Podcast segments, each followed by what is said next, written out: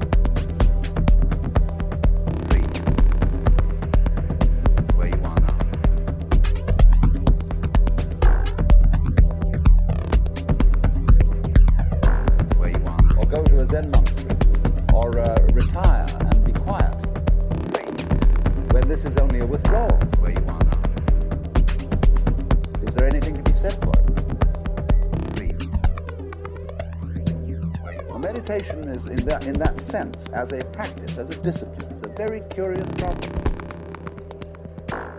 Because from one point of view it's a help, and from another point of view a hindrance. And I think we have to understand, first of all, that meditation exercises are medicinal rather than dietary. The same could be said of LSD. A medicine, not a diet.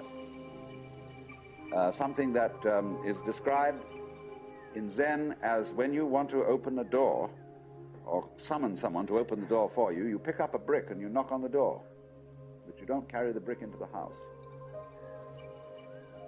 When you need a raft for crossing a stream, you cross the stream on the raft, but you leave the raft on the bank at the other side. You don't go carrying it around.